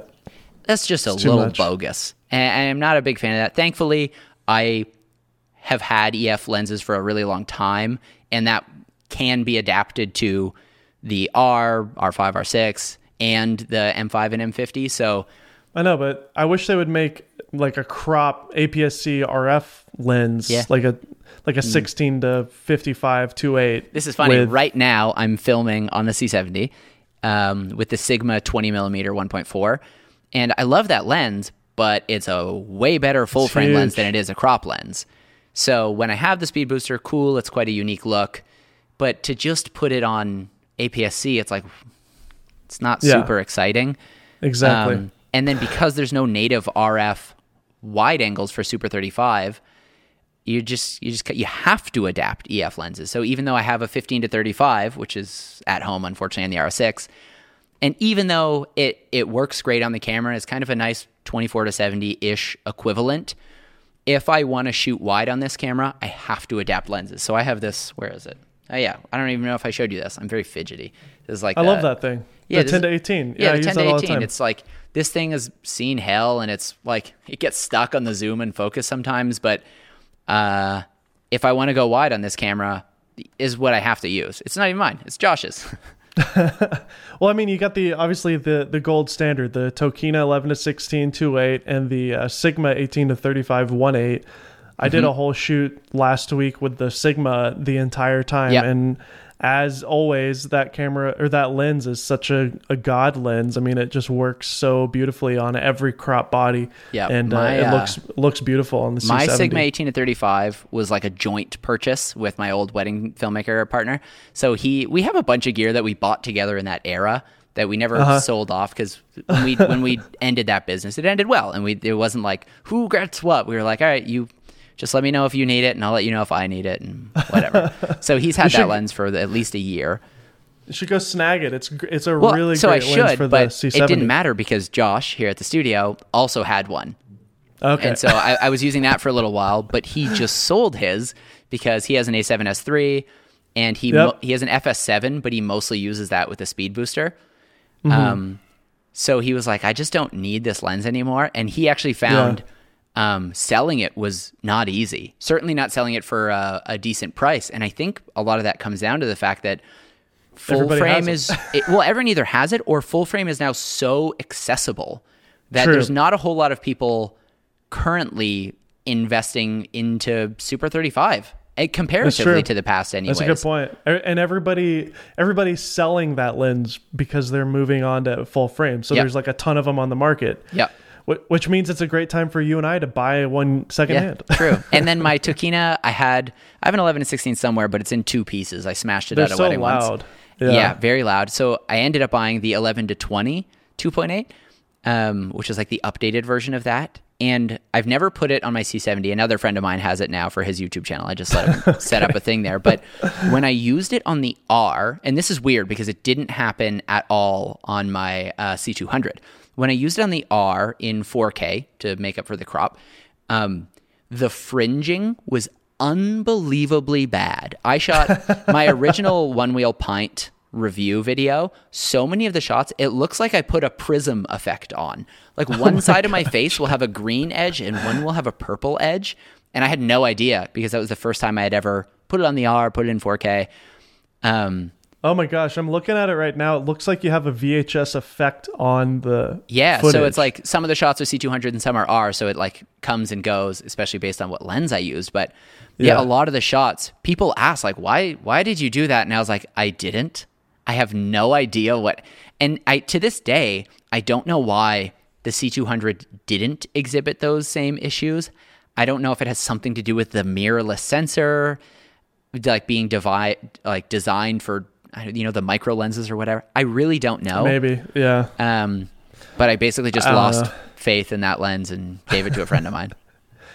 Sigma makes those really good um, M mount lenses. It's like a sixteen one four, yeah. a thirty one four, and a fifty. I wish they would do that for R F. So I, I wish a lot of those. people would do things for R F. R F is real. Like Canon's put out amazing lenses, very expensive, mostly high-end lenses. Um, but yeah. Sigma and Tamron and Tokina, they've all kind of avoided it. And who knows, maybe they were just waiting to see that people are going to actually adapt to the system. But it, yeah. it's, it's been bizarre how little third-party R F um, have you, love there's have, been. There's the, uh, have you thought about this uh, Samyang fourteen twenty-eight R F? It's an autofocus lens. I feel like it would actually... pair well with the C seventy. Have you well, seen that I one? mean, it would, but I already have the fifteen to thirty-five two point eight, and so I'm not going to sell that because I love it on my R six. Yeah, that's a good point. Um, so it's like, yeah, one millimeter. I don't have that lens anymore. It was, uh, mm. it wasn't stolen, but it, I sold it. Thankfully, that was one of the few lenses that wasn't stolen when I got robbed. But yeah, and and I bought the speed booster, so I'm I'm trying yeah, to yeah, mostly yeah. use it just as an E F camera, and. I, I kind of yeah. love it like that. Like I haven't had any it's autofocus frame, so. issues. It feels like full frame. It's it's weird because it's technically not full frame and yet wider than full frame because it's D C I. So it's hard. Oh, to I com- didn't realize that. Yeah. yeah. So I think if you compare it to like a native full frame sensor, I think you do actually get a bit of extra width. That's awesome. Yeah, yeah. I, it's, I need to pick up a sixteen to thirty-five, the the F four one with the mm-hmm, I S built in. I need. I need to get one of those. Yeah, that, I think that's like what a great pairing for the C seventy on a speed booster. I don't have a sixteen to thirty-five, but Christoph does. So I just use his on the speed booster and Voila. And if not, I use the Sigma twenty, which I've owned for a long time.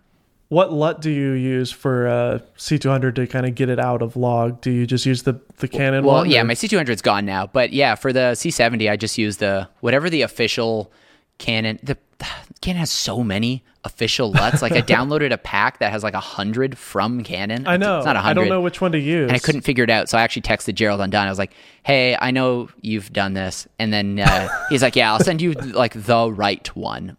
And I don't remember the name of it offhand. But he sent me an email called, I like big L U Ts and I cannot lie.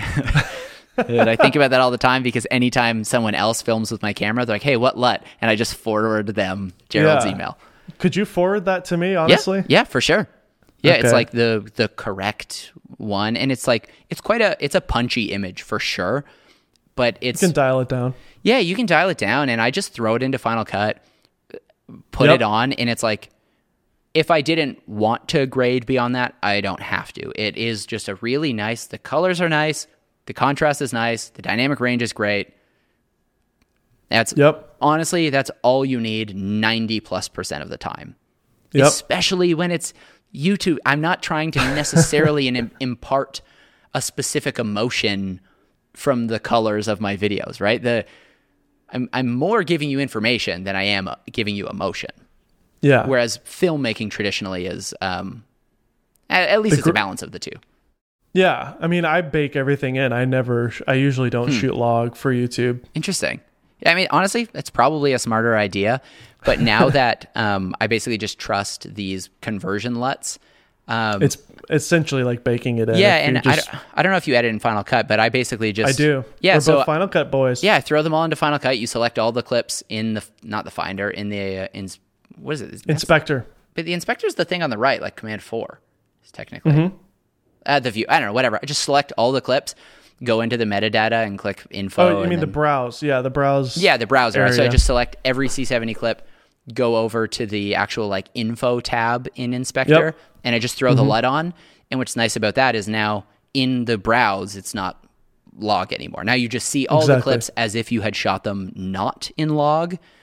Um, And then and you, you also get the added, yeah. And then I grade on top of it, and you get the added benefit of shooting log, which is that you have more dynamic range. So at least if I did accidentally overexpose the shot, like right now, no, I can see that this isn't overexposed. But even if on my screen this was showing a little overexposed, the log image would still actually be lower than that.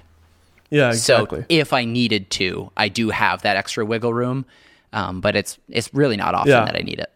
My only problem with the C seventy is the screen and the lack of an E V F. I wish it had an E V F really bad. And then the screen itself feels like it's going to snap. It's going to break moment. off. I Yeah. Yesterday I was touching it and it's like, it like wiggle. I don't understand because, you know, here we've got a an R. The, and yeah, the th- R is better. Yeah. This, I've had this camera for, I don't know, three and a half years. And it's, I was never afraid of that. Yeah. I've dropped it so many times. There was one time I was even filming while I was like one wheeling, I had a tripod at the bottom and I had it like right at the ground in front of me. And I think I fell and I just smashed the camera into the ground. Oh, and yeah. it's, it's totally fine. Whereas the C seventy, to my knowledge, I haven't dropped it yet, but you know, the, the, like the pin that you tie a rope to for like the sensor distance. Yeah. That threading thing, that's already broken off of my C seventy. I noticed it was like wiggling and I was like, oh, that's weird. I guess it needs to be tightened. And yeah. I and I threaded it off to have like a look inside. And the part that it threads into just fell into the camera. What and so I was heck? like, what? So who knows? Maybe it was loose and something um, something hit it or like popped it out of spot. So, I mean, who cares? I've never needed that for my I'm gonna own take uses. It out. I'm going to take it out anyways. Yeah, but th- that's the thing is it does feel it does feel like they skimped a little bit or they did something to make it lighter. Well, they definitely I if- did. I think part of it comes down to the fact that it's more or less a C three hundred Mark three. You know, a, a double the price more. You know, is, is it double? I don't know. A much more expensive camera, and they needed to cut cost somewhere, especially in order to give you an image quality that's comparable. Uh, yeah. So I think honestly, they just it's. Even though it's a higher end camera than an R five, um, I think the the cost of the C seventy comes more from its internals than it does its body. Whereas yeah. I think on an R five, it's it's one of the higher end cameras you can buy from Canon. So it does have a very sturdy body design. And that's really the worst part of this camera is it's, it just, the plastics are not nice. And if the top like handle is the worst matte plastic I've ever felt in my life. Yeah, it's it's, it, it's really unnerving when you touch it. It's like I've never felt a texture like this if before. I if I had it nearby, I'd grab it just to move my thumb on it because it's like it probably sounds like this. Like ah, it doesn't work on the I mic, have it. But you hear that? Yeah, it's it's a very it almost feels three D printed in its, you know. Yeah, it feels like chalk, uh, like a chalkboard or something. Yep. Yeah. So. It's a it's a bummer, but again, for me, it's mostly going to be a studio camera. Um, it's yeah, it's and, and like I'll take it, it on everything. Proper shoots for sure, but in the way that my my R's and my M fifties, those were always cameras that like they're in my bag everywhere, no matter what, and I'm pulling them in, throwing them back, like shooting everything with it. That won't really be the case for me with the C seventy as much. It's not going to be an always in my bag camera. So I don't have to be as worried about it living to the same abuse, but I'm, I am. I mean, I, I'm going to be I'm, using this for everything. I'm worried about it. Yeah, I know. I I texted someone I know at Canon. I was like, hey, uh, can you just like point me in the right direction of who to talk to about, uh, you know, some of these issues? One of them is that some on-screen displays disappeared. I figured that out. But yeah, the other is that, yeah. that pin that just dropped in. I was like, I don't remember dropping it. Who knows? Maybe it was loose and I dropped something onto it and it pushed it down. That's but, weird, man. Yeah, it is weird. But other than that, what a great camera. Like yeah, the the image looks incredible, and it's because it is plasticky, it is lightweight, so it's not that heavy to hold. Yeah, and, and it's not too tall, um, so um mm-hmm. it, it's, it's not I, like you need a bag that, yeah, I whereas the, uh, like a one D X, you needed a special bag that could support, you know, a, a camera with a grip attached. Yep. Um Even I have Peter McKinnon's bag here somewhere. A one D X never fit in it, which I always thought was kind of funny because he so iconically used the one D X. I know he doesn't anymore, but um, yeah, what's great is the C seventy fits. It, one D X, it, yeah, it? it fits in all of my bags basically the way a five D or similar sized camera would have. And yeah. so I'm like, great. It's it's smaller than my C one hundred, which I don't know where that no, is I now, lo- but. I, f- I feel like they should have just called it the C one hundred Mark three. It it really it I'm. I'm surprised they didn't because it, it, in a lot of ways, it is the successor to that camera. And if it existed yeah. back when I was shooting weddings, this w- still would have been the first camera I picked up. Ah, man, maybe an A seven S three now. I don't know. Well, the I mean, the Blackmagic six K Pro is incredible, built-in N Ds with a. It's E D F. Great, but I like. I mean, when I shot weddings, when I first got a camera with autofocus. I think, yeah. you know what, actually, I think the M five I started bringing out to weddings just for autofocus, and I had a like a speed booster that some random guy I found online made for me, and I was uh-huh. putting full-frame lenses on it to try and make up for its lack of actual good image quality. But the first time I was able to track a bride coming down the aisle with shallow depth of field, I was like, yep. what a game changer. Because for years you're using a five D, a seven D, whatever, oh, yeah. with these fast I primes would- and low light trying... And basically in the edit, you could finder. only choose, yeah, you could only choose like, here's the two seconds of that, that I nailed the focus. And it, maybe it's not the best expression. Maybe like the dad is sniffling a weird way or something.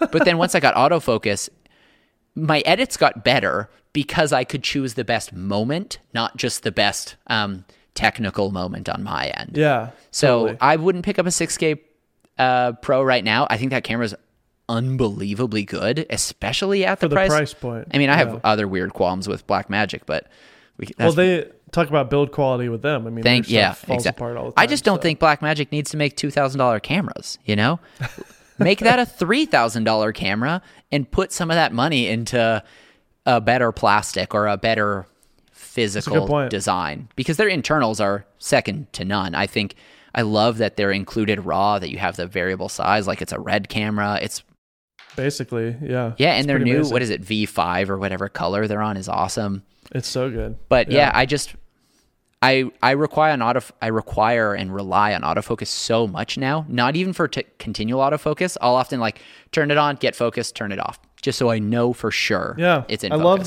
that the little A F on button is right next to the lens here. Mm-hmm. I've been using that a lot. Like I'll just, yeah. you know, lock on my face and then turn it off or whatever. Yeah.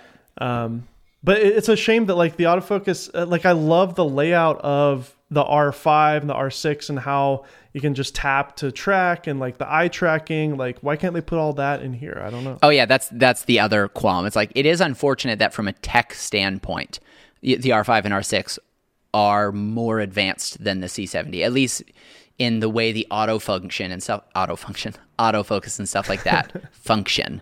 It, it yeah. was a shame going from, I went from the R five to the C seventy um, in terms of like the order that I got them.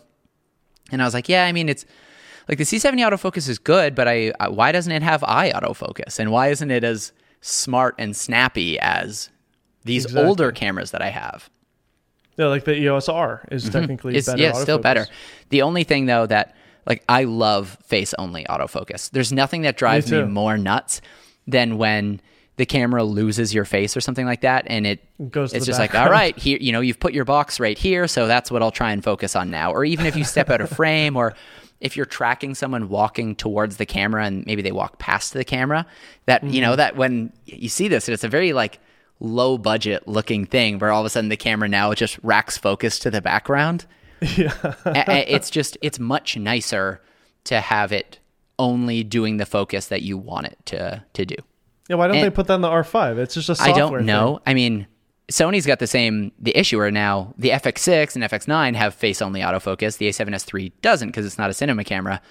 But the F X three also doesn't, you know? Well, it's, the I just, F X three is a weird camera. It's just an A seven S. It's just an A seven S with some screw holes. and it, and it's weird because I can't say anything bad about it because it is like one of the greatest cameras ever made. The A seven S three is... I know, it's unanimously so praised. It's, is there anyone that has had anything bad to say about it? Armando, but it's just because he doesn't like Sony. Did he? What did he say about the A seven S three? That doesn't uh, really matter. I'm just joking. Oh, okay. He's just a Canon fanboy. Yeah, he, yeah, he does like Canon a lot. yeah, no, I, I think he just posted a F X three video and he, mm. he liked it a lot. I mean, it, it's a great camera, but I don't know. It just it doesn't really matter anymore because they're all kind of the mm-hmm. same at this point. And they're all really good. Um, But yet it does matter because if you talk about it, you get more views. So, yeah, and, and that's the weird part with YouTube is like to an extent you have to play the game, and the game isn't very fun. But getting to like make YouTube videos and have fun making videos for a living is very fun. So, absolutely. In order to do the fun thing you love and turn it into a business, you have to balance uh, the joy and no joy aspects of it all. At least if you're in our niche. That's why I'm thinking about leaving our niche. I, I think about it all the... I maybe three times a week I think about Do deleting all my social media. Well, I... I so right now I am working on some more evergreen content, some stuff that I want to be able to be searchable for a long period of time, particularly because the thing I'm most exhausted about uh, in YouTube is mm-hmm. making videos about making videos. Mm-hmm. Whereas when I'm making a review yeah, exactly. on a, a rant, and the problem about that too isn't even just making videos about making videos, it's making videos about making videos for people who will then make videos about making videos. About making videos. I don't want to teach you how to teach people to be a, a YouTuber that teaches people, you know, it's like it goes on eternally to infinite. Yep. Um, whereas I have way more fun making videos that are, you know, a random electric bike or something like that. I just... I love experimenting with things, and I like making videos in the process, and I find I'm more creative when I'm making videos about a thing than when I'm making videos about making videos. So, hey, listeners, yeah, exactly. Feel free to steal this idea because I've been thinking about it for years and I've never done it. But I kind of want to go uh, down two lanes with my channel, which is, you know, make the videos I, I want to make, be it uh, product reviews that aren't camera gear related or be it, I don't know, lifestyle-y things. But then uh, appeal to the niche where I basically will break down some of the effects or techniques that went into that other video. So then yeah. if you research, like, even if it's a camera review, you know, it's because I shot it on the other one. Then I now have all this content, B-roll, yeah. if you will, um, this like talking point, but I'm also appealing to that, to the game. Um So some of the videos are long game. It's people are going to search this forever. Some of them are short, but they both will actually um, feed into the other. So in theory, at the end of a product review, to like, hey, if you're interested in any of the effects that went into making this, we've also made a separate video where we break that down. Yeah, exactly. Um, and then in that breakdown, you can be like, hey, if you if you want to actually watch the full video, here's the link. And yeah, I don't know if that uh, needs to be two channels, but probably not. No, you can do it on the same. I think if, yeah. it, if, if it made sense. Jevin did two channels. He was doing like travel films on one, mm-hmm. and then he used all the footage from those travel films to talk about something, whether it's a product or whatever. Yeah. And he was like, it's just too much work trying to manage two channels. So he just mm-hmm. merged them together. And now he's doing like these overlanding videos that are like narrative storytelling films mm. on his main channel. And then he's got content for the whole month. Like, wow. Yeah. To talk about that. Yeah. Yeah. So, and you know, the views on those narrative films are like a quarter of the size of his normal reviews. For but sure. He's like, I don't care. Like, my fans like it. I yeah, like it. And it's also and- worth remembering that, like, just like that flying with a nine month old, there is no saying that one of those videos doesn't pop, pop off, off two years from now, because yeah. the, that content is always relatable. Two years from exactly. now, your video on the A seven three isn't going viral, right?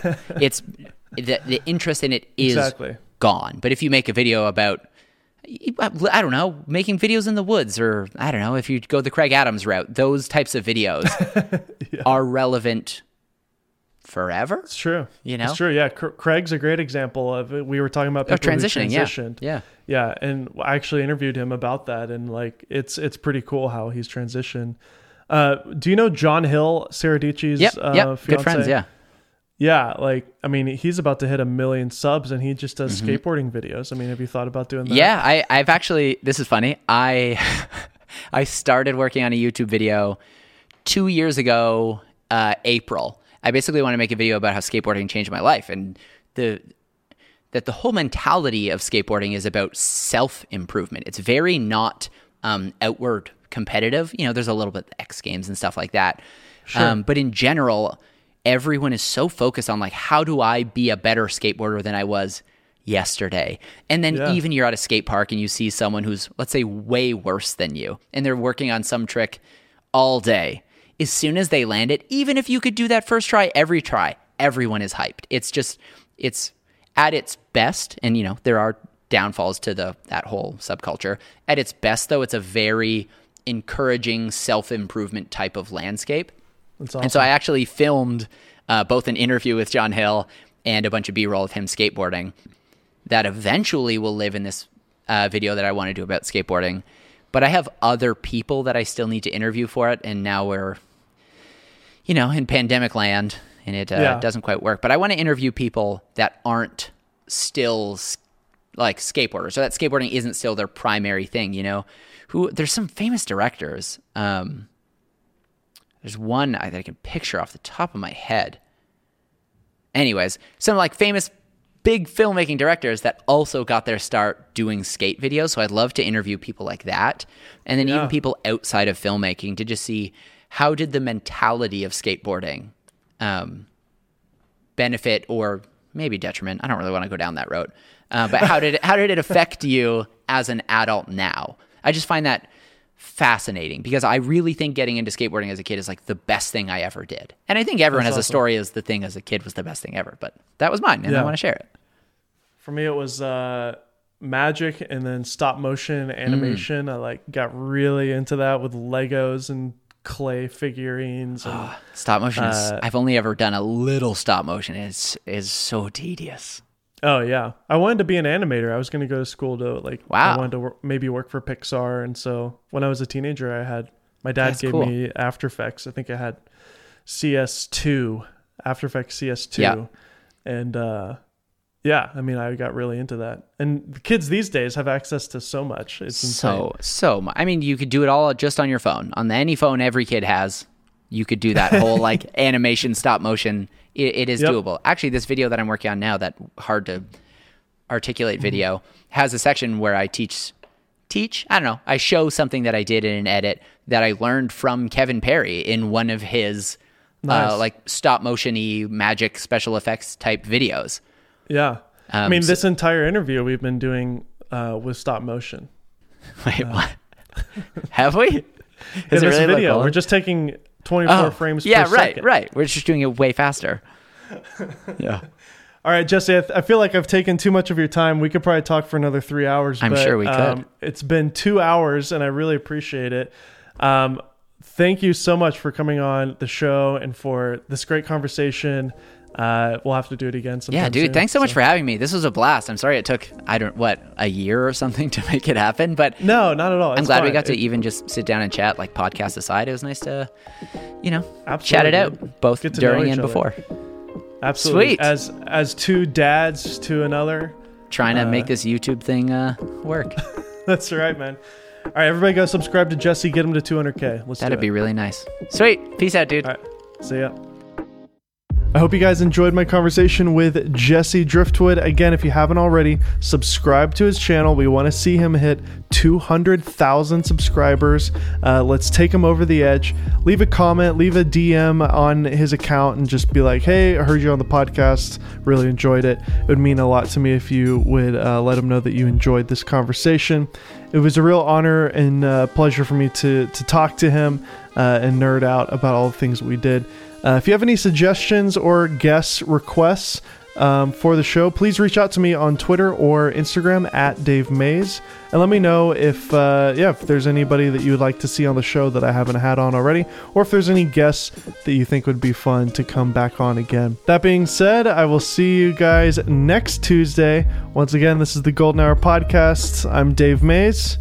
Have a great week.